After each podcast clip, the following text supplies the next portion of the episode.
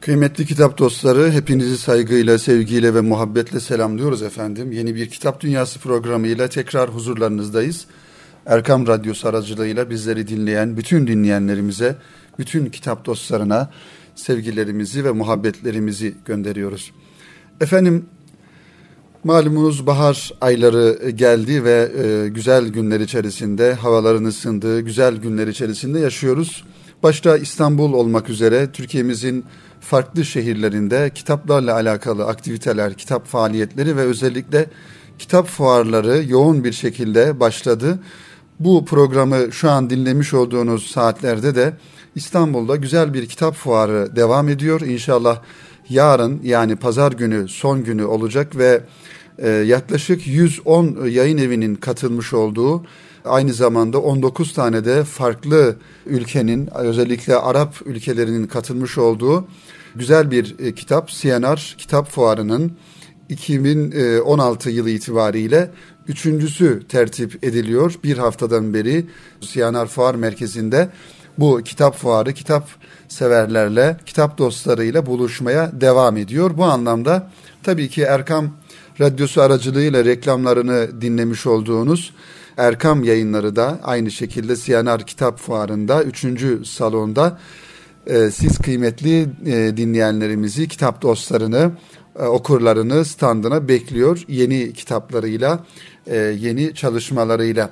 Kıymetli dinleyenlerimiz, sevgili kitap dostları, geçtiğimiz ay 28 e, Şubat'la alakalı biliyorsunuz 28 Şubat'ın yıl dönümünde farklı aktiviteler yapıldı. 28 Şubat darbesinin yeniden e, anlayabilme ve o darbenin Türkiye üzerindeki, Türk halkı üzerindeki özellikle dindar kesim üzerinde oluşturmuş olduğu travmaların yeniden hatırlanması ile alakalı farklı aktiviteler ve anma programları yapılmış oldu. Bu anlamda şöyle bir kitap ekimizde, Sabah gazetesinin kitap ekinde sizler için derlemeye çalıştığım 20, 28 Şubat darbesinin panoraması başlığıyla hazırlanmış bir e, yazıdan ve aynı zamanda bu anlamda 28 Şubat darbesiyle alakalı hazırlanan, yazılan kitaplardan bahsetmek istiyorum. Zira hafızayı beşer nisyan ile maluldür e, sözünden de hareketle insan hakikaten kıymetli dinleyenler e, çok çabuk unutabiliyor. Geçmişi, geçmişte yaşanan hadiseleri çok hızlı unutabiliyor. Biz de bu anlamda e, geçmişi şöyle bir hatırlama noktasında ve geçmişimizi hatırlayarak yeniden e, duruşumuzu, tavrımızı ve e, kime nasıl e, bir davranış içerisinde olmamız gerektiğini yeniden hatırlayarak bir zihin tazelemesi yapma anlamında bu kitapları en azından e, yazarlarıyla, isimleriyle bir 28 Şubat kütüphanesi oluştura 28 e, Şubat darbesiyle alakalı bir kütüphane oluşturabilecek kadar kitap yayınlanmış o zamandan bu zamana. İnşallah bu kitapları da hatırlatarak ilgisini çeken kardeşlerimiz e, bu anlamda e, onları hatırlatarak programımızı başlatmış bulunuyoruz. Televizyon kanallarının ve gazetelerin silah olarak kullanıldığı, yapılan haberlerin de kurşun yerine geçtiği günlerdi şüphesiz 28 Şubat günleri. Askerinden aydınına, iş adamından medya patronuna, gazetecisinden sivil toplum kuruluşlarına, rektöründen yargısına kadar devletin ve toplumun içerisinde egemen gücü elinde bulunduran küçük azınlık topyekün darbe çığırtkanlığı yapıyor, büyük bir savaş başlatıyordu. Siyasi, sosyal ve ekonomik boyutlarını da içinde barındıran postmodern darbe olarak adlandırılan 1997 yılındaki 28 Şubat darbesi bu ülkenin değerlerine ve halkına karşı yapılmış bir saldırıydı şüphesiz. Peki 28 Şubat darbesinde neler yaşanmıştı? İşte bu neler yaşandığını kısaca ifade etmeye çalışalım kıymetli dinleyenlerimiz ve bu 28 Şubat'ın farklı boyutlarını, farklı etkilerini de anlatan kitapları sizlerle paylaşalım. Askerler tarafından irtica bahanesi öne sürülmüş, halkın seçtiği refah yol hükümeti askeri müdahaleyle devrilmiş, dini bütün milyonlarca insan fişlenmiş, başörtülü kadınların okuması, çalışması engellenmiş, insanlar işlerinden edilmiş ya da sürgüne tabi tutulmuş, mağdur edilmişti.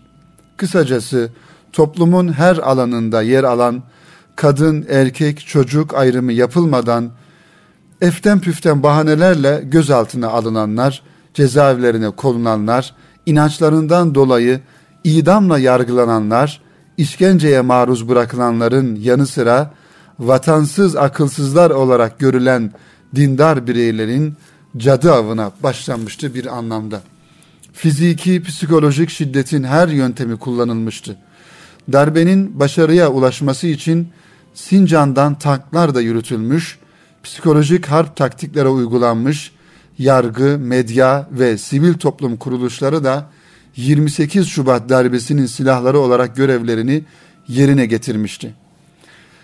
Anadolu insanının tasfiyesinin hedeflendiği darbe için bir paşa 28 Şubat bin yıl sürecek dese de 28 Şubat darbesi bin yıl sürmedi ama insan hak ve özgürlüklerin hiçe sayıldığı 28 Şubat darbesi toplumun her alanındaki milyonlarca insanda şüphesiz derin izler bıraktı.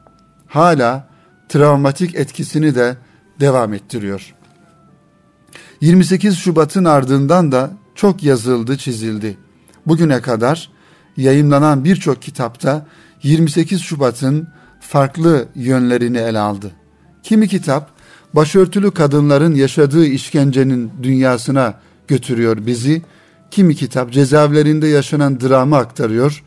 Sosyal, siyasal, askeri ve ekonomik yönden 28 Şubat darbesinin analizini yapan kitaplar çoğalıyor. Ancak 28 Şubat darbesinin siyasi etkilerinin analiz edildiği kitaplar çoğunluktayken romanlar ve hikayelerin bu anlamda eksikliği görülüyor. Şiir ise yok denecek kadar az. Belki de 28 Şubat'la duygusallığın hiçbir bağı olmadığından dolayı bu anlamda bir şiir kitabı da yazılmamış.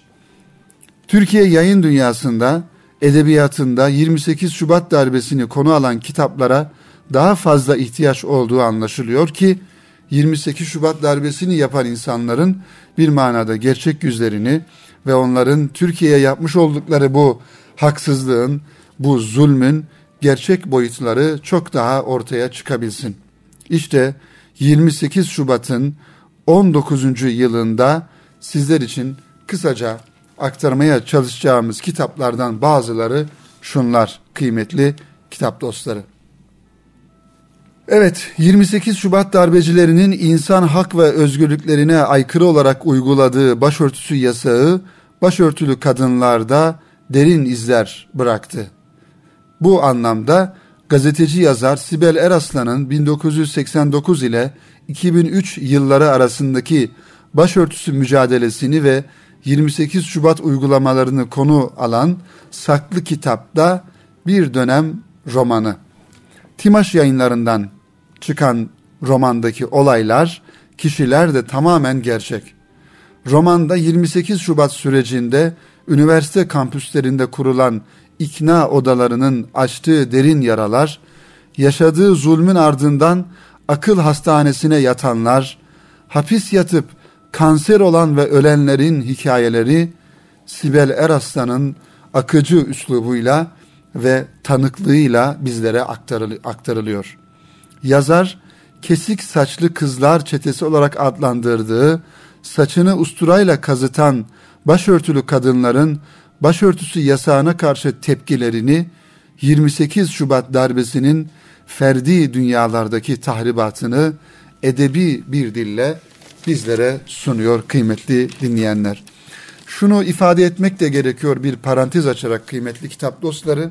Hakikaten 28 Şubat'ı belki şimdiki genç kardeşlerimiz kitaplardan okuyorlar ama 28 Şubat 1997 yılında yani bundan 19 yıl önce yaşanan ve hakikaten özellikle başörtüsü zulmünü zirveye çıkaran ve başörtüsü mağdurlarının birçok sıkıntılara, birçok zulümlere maruz kaldığı, başörtülü insanların maruz kaldığı bir zulüm dönemi idi.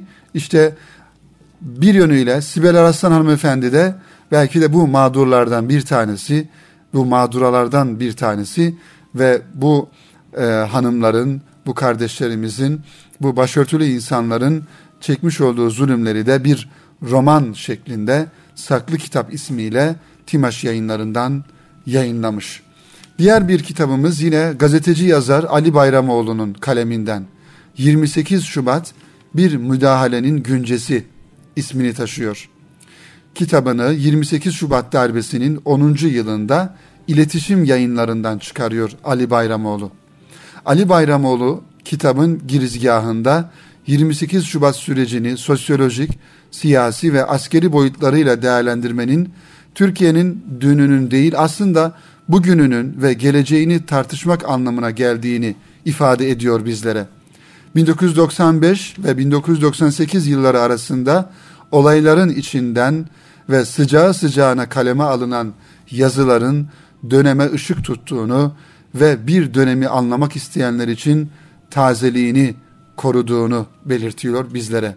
Ali Bayramoğlu'nun da bu kitabı iletişim yayınlarından çıkıyor kıymetli dinleyenler. 28 Şubat bir müdahalenin güncesi. Bu kitapta 28 Şubat'la alakalı yazılmış önemli kitaplardan bir tanesi. Diğer bir kitabımız kıymetli dinleyenlerimiz, diğer bir kitabımız ise Sabahattin Aslan'ın sıra dışı bir 28 Şubat hikayesi Trajikomik İşkence ve Zindan Hatıraları kitabında ne 28 Şubat'ın kuru tarihi anlatılıyor, ne zulüm edebiyatı yapılıyor, ne de bu dönemin ideolojik, hukuki, siyasi analizi. Evet, çarpıcı kitaptan çıkan bu kitapta Sabahattin Arslan 28 Şubat sürecinde başından geçenleri ironik bir dille aktarırken bu süreçte İbda bağlantılı bir gencin sokaklarda başlayıp önce karakola, sonra işkencehanelere, tutuklandıktan sonra F tipi hücrelere, hatta cezaevinde yaralanıp hastanelere uzanan 10 yıllık macerasını mizahi bir dille anlatıyor. Sabahattin Arslan bu kitabında bizlere kıymetli kitap dostları. Efendim 28 Şubat kütüphanesini oluşturan kitaplar diye başta ifade ettik. Bu anlamda hakikaten birbirinden farklı, birbirinden e, önemli kitaplar e, kaleme alınmış ve bu kitaplarda e, bir kütüphane oluşturabilecek kadar e, büyük. Yine yakından tanıdığımız bir gazeteci yazarın kaleme almış olduğu bir kitap. Bu o, kitapta Şamil Tayyar'ın Kıt Adur isimli 28 Şubat'tan 27 Nisan'a kadar İktidar Kavgası isimli kitabında 28 Şubat darbesini çeşitli anekdotlar ve belgelerle aktarıyor Şamil Tayyar. Bu kitapta Timaş yayınlarından çıkmış ve bu kitapta Hürriyet gazetesi 28 Şubat'ta Sincan'da yürütülen tankların fotoğrafını çekemediği için tankların ikinci kez yürütülmesi vakası anlatılırken Mesut Yılmaz ile rahmetli Necmettin Erbakan koalisyon için anlaştıklarında dönemin Genelkurmay Başkanı İsmail Hakkı Karadayı'nın devreye girip Tansu Çiller ile Mesut Yılmaz'ı koalisyon kurmaya nasıl zorladığı da açıklanıyor. Refah Yol hükümetinin Batı Çalışma Grubu aracılığıyla yıpratılması ve insanların fişlenmeleri aydınlatı, aydınlatıyor ve anlatılıyor bizlere. O dönem Sırrı Sakık'ın ifadelerinin Çevik Bir ve ekibi tarafından çarpıtılarak gazetecilerin andışlanması da kitapta konu ediniyor.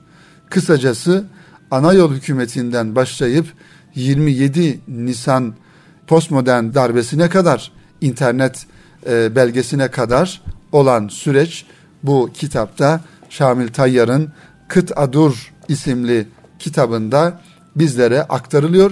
Hakikaten Şamil Tayyar da kıymetli dinleyenler bu anlamda güzel yazıları ve güzel tespitleri olan bir isim, bir gazeteci, yazar. 28 Şubat dönemini de şüphesiz e, isabetli bir şekilde analiz edenler, eden insanlardan bir tanesi. Evet, devam ediyoruz yine aynı şekilde. Siyaseti gözün siyasetçi gözünden postmodern darbe e, başlığı ile Necati Çelik 1995 milletvekili seçimlerinde Kocaeli'den Refah Partisi milletvekili seçilerek parlamentoya giren bir isim Necati Çelik. Aynı zamanda Necati Çelik o, o zamanki Hak İş'in genel başkanı. Refah Yol hükümetinde de Çalışma ve Sosyal Güvenlik Bakanlığı yapmış bir isim. Kitabı Sinemis yayınlarından çıkan 28 Şubat ve İrtica Tehdidi isimli kitabı da 1995 seçimleri öncesi durumu, 1995 seçimlerini, koalisyon çalışmalarını, ana yol hükümetinin düşürülmesi olayını, Refah Yol koalisyon çalışmalarını, Refah Yol hükümetini, 28 Şubat postmodern darbeyi ve sonuçlarını içeriden bir tanık olarak bizlere aktarıyor. Necati Çelik hem dönemin Sosyal ve Güvenlik e, Bakanı aynı zamanda Necati Çelik de bir siyasetçi gözüyle bu kitabı bizlere anlatıyor. Evet yine Mehmet Ali Birand'ın Son Darbe 28 Şubat isimli bir kitabı. 28 Şubat kitabı gazeteci yazar Mehmet Ali Birant ve Reyhan Yıldız'ın ortak çalışması. Yakın zamanda aramızdan ayrılan Mehmet Ali Birant, Türkiye demokrasi tarihinin kırılma noktaları olan 27 Mayıs, 12 Mart ve 12 Eylül darbeleriyle ilgili belgesel çalışmalarının ardından 28 Şubat postmodern darbesinin de belgeselini çekmiş. Mehmet Ali Birant 28 Şubat'ın sadece tanığı değil, 28 Şubat'ta gazetecilere yönelik psikolojik harekatın nasıl uygulanacağı konusunda andışlanan gazetecilerden biri olarak mağduru ve sanığı olmuştu. 28 Şubat belgeselinde sürenin kısıtlığından dolayı yer verilemeyen bilgi ve görüşmeler de yine Mehmet Ali Birant imzasıyla Doğan kitaptan çıkan bu anlamda ki kitaplardan bir tanesi kıymetli kitap dostları. Evet aslında kendilerini kıymetli dinleyenler bir tasavvuf profesörü olarak tanıdığımız ve tasavvufla alakalı ilmi e, ve akademik yazılarının olduğu bir isim Mustafa Kara Hoca. Mustafa Kara Hoca da aynı şekilde 28 Şubat darbesiyle alakalı bir kitap kaleme almış. Ve 28 Şubat öncesi ve sonrası Türkiye'de Dini Hayat isimli bir kitap yayınlanmış. Bu kitapta Türkiye'de dini hayatı ve din eğitimini yakın tarihle birlikte ele alıyor Mustafa Kara.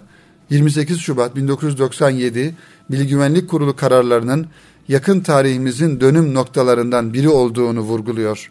Söz konusu kararların daha çok din eğitimi ve dini hayatı ilgilendirdiği için konuyla alakalı olarak kaleme aldığı yazıları bir araya getirdiğini belirtiyor bizlere. Bu kitap Emin yayınlarından çıkıyor Mustafa Kara'nın bu kitabı. Darbelerin, siyasal olayların analizi, din eğitimi ve dini hayat üzerinden ele alınırken irtica paranoyasının yakın tarihte nasıl körüklendiğine de değiniliyor kısaca. Dini eğitim veren kurumların geçmişi, mezhep ve tarikatların rolleri de bu kitapta yer alıyor kıymetli dinleyenler. Efendim 28 Şubat dönemi sürecinde malumunuz İmam Hatip liselerinin önünü kesmek için o zaman zorunlu 8 e, yıllık eğitim dedikleri bir zorunlu eğitim dönemi başlamıştı. Tabi şimdi de o zorunlu bir eğitim dönemi var. Yani hatta şimdi 12 yıllık bir zorunlu eğitim dönemi var. Ancak o yıllarda 8 yıllık zorunlu eğitim Türkiye'deki eğitim gören, e, okuyan genç kardeşlerimizin daha iyi bir eğitim alması düşüncesiyle değil, işte 700 e, bin, 1 milyon tane İmam Hatipli öğrencinin ya da arkadan gelen diğer e, genç kardeşlerimizin, diğer çocukların İmam Hatip liselerine yazılmaması ve İmam Hatip liselerinde okumaması için mecburi bir 8 yıllık eğitim çıkarmışlardı.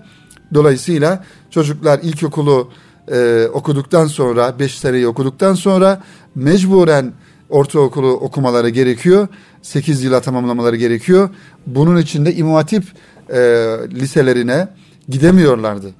Ve çocuk 8. sınıfı bitirdikten sonra da zaten yaşını başını almış oluyor e, ve bir liseye kaydolmuş oluyor.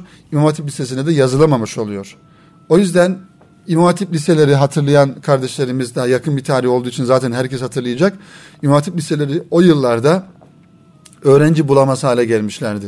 Hatta İmam Hatip liseleri mezun veremediğinden dolayı kıymetli dinleyenler birçok ilahiyat fakültesinde öğrenci bulamıyorlardı hocalarımız. Hatta hatta bizim okumuş olduğumuz, mezun olmuş olduğumuz Sakarya Üniversitesi İlahiyat Fakültesinde neredeyse bir hocaya üç tane öğrenci düşüyordu. Öğrenci kalmamıştı. Dolayısıyla bu 28 Şubat darbesinin ve bu darbecilerin ülkemize, Türkiye'mize, bu insanlara, Türk halkına, Müslümanlara yaptıkları zulüm, zulmün haddi hesabı yok. Bunlar da böyle birkaç kitaba sığ, sığacak kadar da basit değil, e, az değil. O açıdan Müslüman olarak kıymetli dinleyenlerimiz, vatanımızı, milletimizi, ülkemizi, milletimizi seven insanlar olarak nerelerden geldiğimizi, nasıl zulümlere maruz kaldığımızı ve e, bu anlamda diriliğimizi e, ve farkındalığımızı, şuurumuzu nedenli canlı tutmamız gerektiğini de işte bu hadiseleri, bu olayları yeniden okuyarak, yeniden anlayarak, yeniden yorumlayarak canlı tutmamız gerekiyor kıymetli kitap dostları. Efendim yine bu kitaplara e, ilave olarak yine rahmetli e, rahmetli Ömer Lütfi Mete'nin e, gazeteci yazar Ömer Lütfi Mete'nin kaleme almış olduğu ve e, gazeteci yazar Cem Küçük'ün kendileriyle e, yapmış olduğu söyleşilerden e, ortaya çıkan bir kitap 28 Şubat'tan Şemdinli'ye Derin Çeteler isimli e, kitapta bu e, e kütüphaneye e, 28 Şubat kitaplığını eklenecek kitaplardan bir tanesi o da profil yayınlarından çıkan kitaplardan bir tanesi. Bir diğer kitap ise önemli e, bir kitap. Bu da hem e, ismiyle de önemli. Biliyorsunuz o yıllarda İstanbul Üniversitesi'nde başörtülü kardeşlerimizin, başörtülü hanımların başlarını açmaları noktasında ikna odaları kurulmuştu. Ve bunu bizzat o üniversitelerde çalışan, rektörlük yapan, rektör yardımcılığı yapan, öğretim üyeliği yapan, sözde öğretim üyeliği yapan insanlar itiraf etmişlerdi. Bu anlamda hazırlanan bir kitap kimin? Yıldız Ramazanoğlu'nun hazırlamış olduğu bir kitap. 28 Şubat darbesi sonrası başörtülü kadınların başlarını açmaları için üniversitelerde kurulan ikna odaları da insan hak ve hürriyetlerinden nasibini almamış faşist zihniyetin irtica icatlarından e, biri olarak karşımıza çıkıyor ve psikolojik şiddet örnekleri ikna odalarında yaşanıyordu. İkna odaları başörtülü kadının onurunu yere seren, geleceğe dair kurduğu bütün düşleri imha eden bir uygulamaydı. Bu kitapta Kapı Yayınlarından e, çıkıyor. İkna Odası isimli kitap e, bir roman şeklinde hazırlanmış ve Yıldız Ramazanoğlu hanımefendinin kaleme almış olduğu bir kitap olarak karşımıza çıkıyor. Bu kitabı da şimdi bu dönemleri yaşamayan ve bu dönemlerin ızdırabını, acısını belki bizzat yaşamayan özellikle hanım kardeşlerimiz, başörtülü kardeşlerimiz bu kitapları okuması gerekiyor kıymetli dinleyenler. Şunu da bir parantez açarak ifade edelim ki e, hakikaten o yıllarda çekilen zulümler, o yıllarda çekilen işkencelere baktığımızda Müslümanların bir başörtüsü davası, bir İslam davası, bir İmam Hatip davası e, vardı ve hala var ama Şimdi Müslümanlarda da bu anlamda bir e, dünyevileşme, bir sekülerleşme, e, bir bozulma e, olduğu da bir gerçek.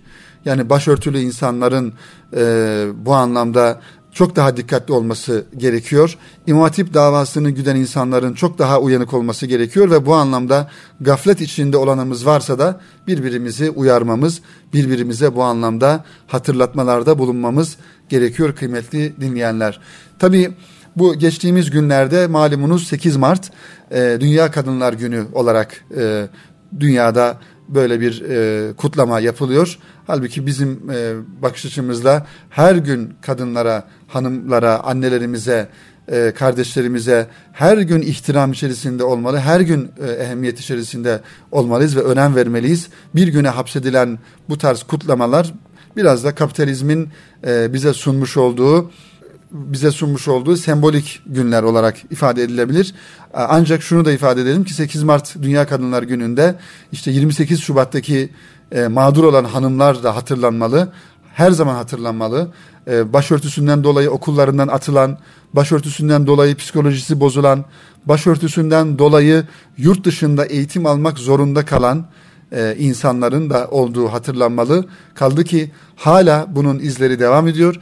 28 Şubat'ın bu darbenin ve darbelerin izi öyle kolay kolay da ortadan kalkmış değil.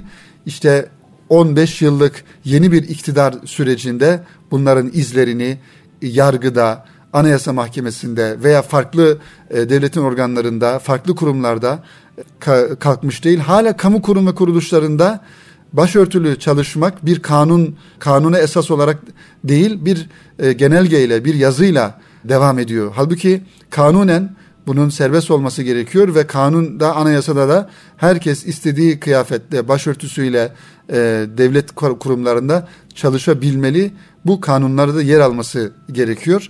E, demek ki henüz daha e, yol almamız gereken daha uzun yolumuz var. Kat etmemiz gereken daha uzun yolumuz var kıymetli dinleyenlerimiz. Efendim birinci bölümün biraz e, zaman olarak biraz açtık. E, inşallah şimdi kısa bir ara verelim, bir soluklanalım kitap dünyasında. Sizlere bu kitap dünyasının birinci bölümünde 28 Şubat darbesiyle alakalı farklı yazarların, farklı yayın evlerinden çıkarmış oldukları kitaplardan bahsettik. 28 Şubat dönemini merak eden dinleyenlerimizin okuması ve bu günleri yeniden hatırlamamız açısından önemli kitaplardı. Efendim kısa bir kitap daha doğrusu şöyle araya bir kitap sokuşturalım diye e, arzu ediyorum. E, önemli gördüğüm bir kitap. Özellikle günümüz insanının sıkıntıları noktasında hani modern hayatta stres e, ve bu anlamda strese bağlı bir takım rahatsızlıklar gün geçtikçe artıyor. E, bu anlamda ilgimizi çekecek ve ilginizi çekecek bir e, kitabım e, kitabımızdan bahsedelim e, diye arzu ediyorum. Bu kitap Doktor İbrahim Bilgen'in kaleme almış olduğu ve Epsilon e, yayıncılıktan çıkan Benim Hayatım Hep Böyle Mi Geçecek e, ismiyle ilginç e, bir e, isimle bizlere sunuluyor. Modern hayatın stresi, belirsizliği, maddi ve manevi sıkıntılar. Bu etkenlerin varlığı panik atağı tetikliyor. İşte psikiyatrist Doktor İbrahim Bilgen bu yeni kitabında bu hastalıkla ilgili bilgileri bizlere aktarıyor, bizlerle e, paylaşıyor. Son zamanlarda kıymetli dinleyenler panik atak dünyada toplum sağlığı açısından ciddi bir tehdit konumuna gelmiş durumda.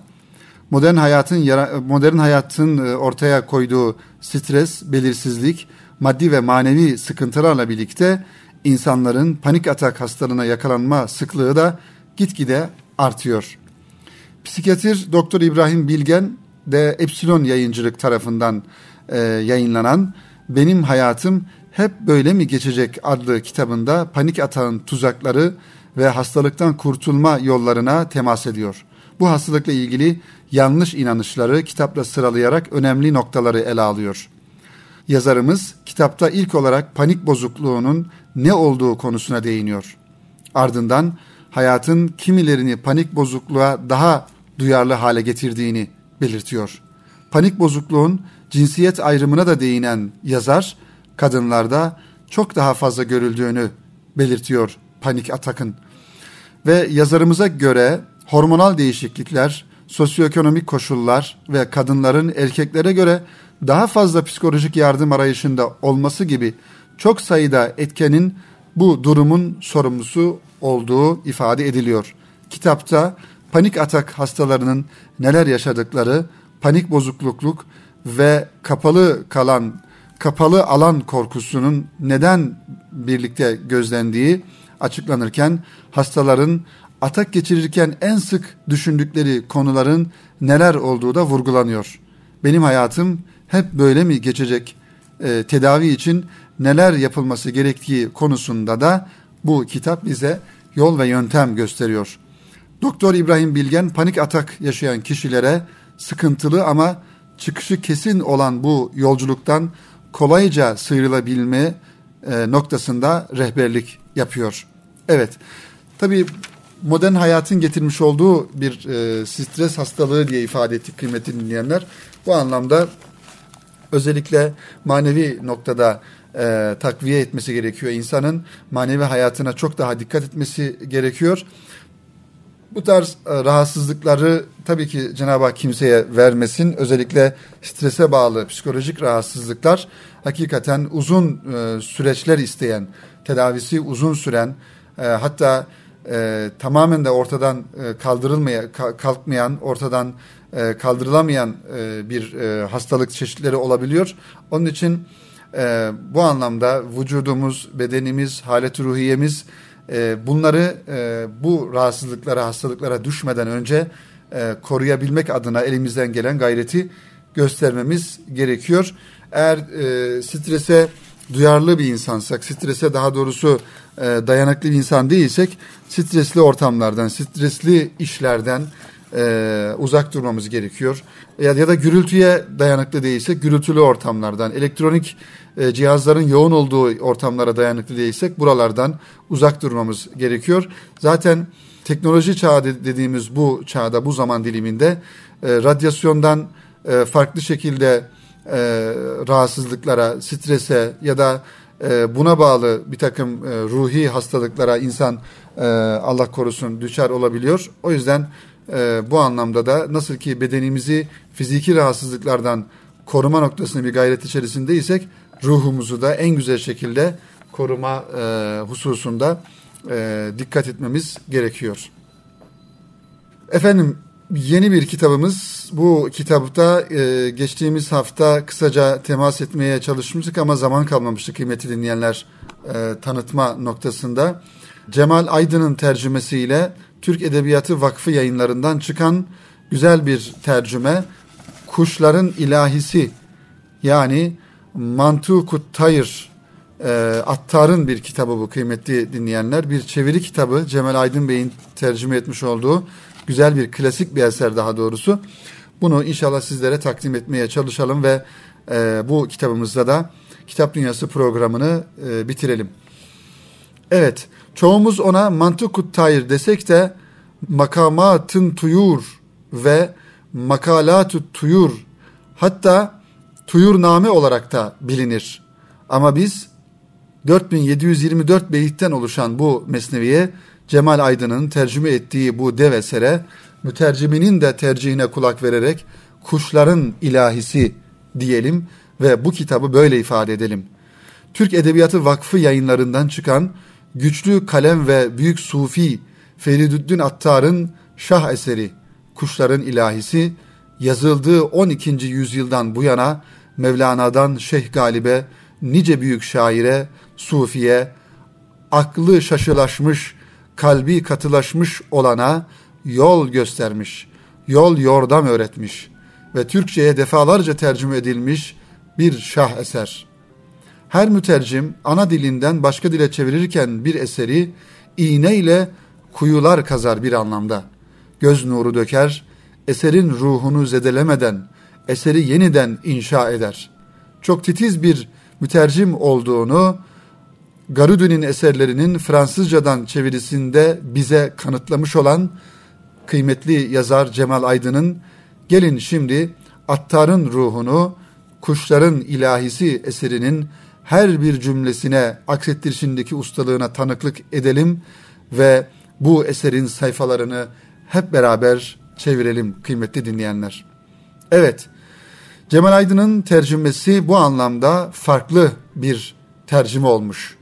Öncelikle kitabın bu eser başlığı ile verilen giriş bölümünde mütercimin eser üzerine yaptığı ön açıklama, eserin mahiyeti, tasavvufi değeri üzerine verdiği bilgiler okuyucuyu bir manada esere hazırlıyor ki böylece tasavvuf bilgisi sınırlı olan bir okuyucu için kılavuz görevi de yapıyor Cemal Aydın'ın bu giriş bölümündeki sözleri. Zira bilenler bilir. Mantukut Tayr aslında alegorik bir eserdir. Eserde sözü edilen kuşlar da kuşların eser boyunca aradığı Simurg'da ve Simurg'u arayan kuşlara o zorlu yolculuklarında rehberlik eden hütüt kuşu da tamamen semboliktir. Bunu bildiğinizde kitabın içeriğine daha bir hazır olabiliyorsunuz ve kitabı o gözle okuyorsunuz. Neticede böyle büyük eserlerin insanı eski halinde bırakmaması ve onu gönül adamlığı yolunda ilerlemeye yönlendirmesi gibi bir özelliği ve misyonu vardır ki zaten bu kitapların amacı gayesi de budur. Kuşların ilahisini okuyup bitirdiğinizde kıymetli dinleyenler Cemal Aydın'ın bu cümlesiyle ne demek istediğini çok daha iyi anlayacaksınız, anlayacağız. Zira büyük eserleri oluşturanların içinde akan gür ırmaklar vardır. O ırmağın en dibinde tortulanmış altın tozunu sözcüklerin eleğinden geçirerek biriktire biriktire ince bir sabırla ölümsüzlüğü kuşanmış eserlere ulaşılır. İşte eserlerine ruhundan üflemeyi başarmış bu büyük şahsiyetlerden olan Feridüddin Attar'ın Mantukut Tayır çevirisine talip olmak da bu yüzden büyük bir sorumluluğun altına girmek demektir. Eseri okuyup bitirdiğinizde sadece her cümlede o ruhu yansıtması bir yana, sayfa altlarında yer alan 550'nin üzerinde dipnotu gördüğünüzde Cemal Aydın Bey'in bu sorumluluğun hakkını vermiş olduğunu da anlıyorsunuz. Yine bu ön plana, bu ön açıklamadan anladığımıza göre Cemal Aydın eseri çevirirken hem Feridüddin Attar gibi Horasanlı olan Profesör Doktor Muhammed Rıza Şefi'nin tenkitli metninden hareketle yapılan Fransızca çevirileri hem de eserin Farsça orijinal metnini dikkate almıştır ki bu titizlik okumuş olduğumuz bu esere ciddi bir emek verildiğini e, gösteriyor ve bizim de bu emeğe bir saygı duyma nedenimiz oluyor kıymetli dinleyenler. Sözümüzün burasında Cemal Aydın'ın sayfa sonlarına yerleştirdiği 550'nin üzerinde dipnottan kısaca bahsetmek gerekiyor. Mantuk-ı Tayr gibi eserler az söze çok anlamlar sığdırmayı başarmış, her okumamızda daha da derinleşen, derinleştikçe insanı da içine çeken eserlerdir. Ancak o derinliği hissedebilmemiz için bizim de bir kuyu olmamız gerekiyor. Eğer İslam klasiklerindeki o ince göndermeleri algılayabilecek birikime sahip değilsek bunu başaramayız. İşte Attar'ın Mantukut Tayrı'nda ayetlere, hadislere, velilerin sözlerine göndermeler yapan o ince mazmunları algılayabilmekteki zorluğu çözmek adına Cemal Aydın dipnotlarla çok titiz kaynaklarına inen açıklamalar yapmış. O açıklamaları okuduğumuzda iradesi olan bir şah eserin bizim irademizi aydınlatan bir yönünün olduğunu da görüyoruz kıymetli dinleyenler.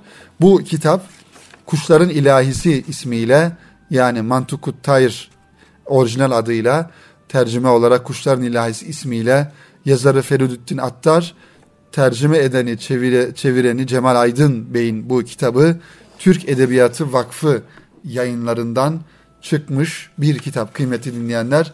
Tasavvuf klasiklerine meraklı olan e, dinleyenlerimiz, kitap dostlarımız mutlaka bu kitabı kütüphanelerinde bulundurmalı ve kuşların ilahisini bir de Feridüddin Attar'dan dinlemeli Cemal Aydın'ın çevirisiyle kıymetli kitap dostları. Efendim bu haftada bu şekilde Kitap Dünyası programımızı sizlerle beraber gerçekleştirmiş olduk. Birinci bölümde 28 Şubat postmodern darbesiyle alakalı hazırlanmış olan farklı farklı kitaplara temas ettik ve daha sonra benim hayatım hep böyle mi geçecek ismiyle orijinal e, bulduğumuz bir kitabı panik atakla ilgili hazırlanmış bir psikolojik muhtevalı bir kitabı sizlere tanıttık. İbrahim Bilge'nin Epsilon yayınlarından çıkan ve son olarak da az önce ifade ettiğimiz gibi Türk Edebiyatı Vakfı yayınlarından çıkan Kuşların İlahisi kitabı da sizleri bekliyor. Kütüphanenizde yerini almayı bekliyor inşallah kıymetli dinleyenler.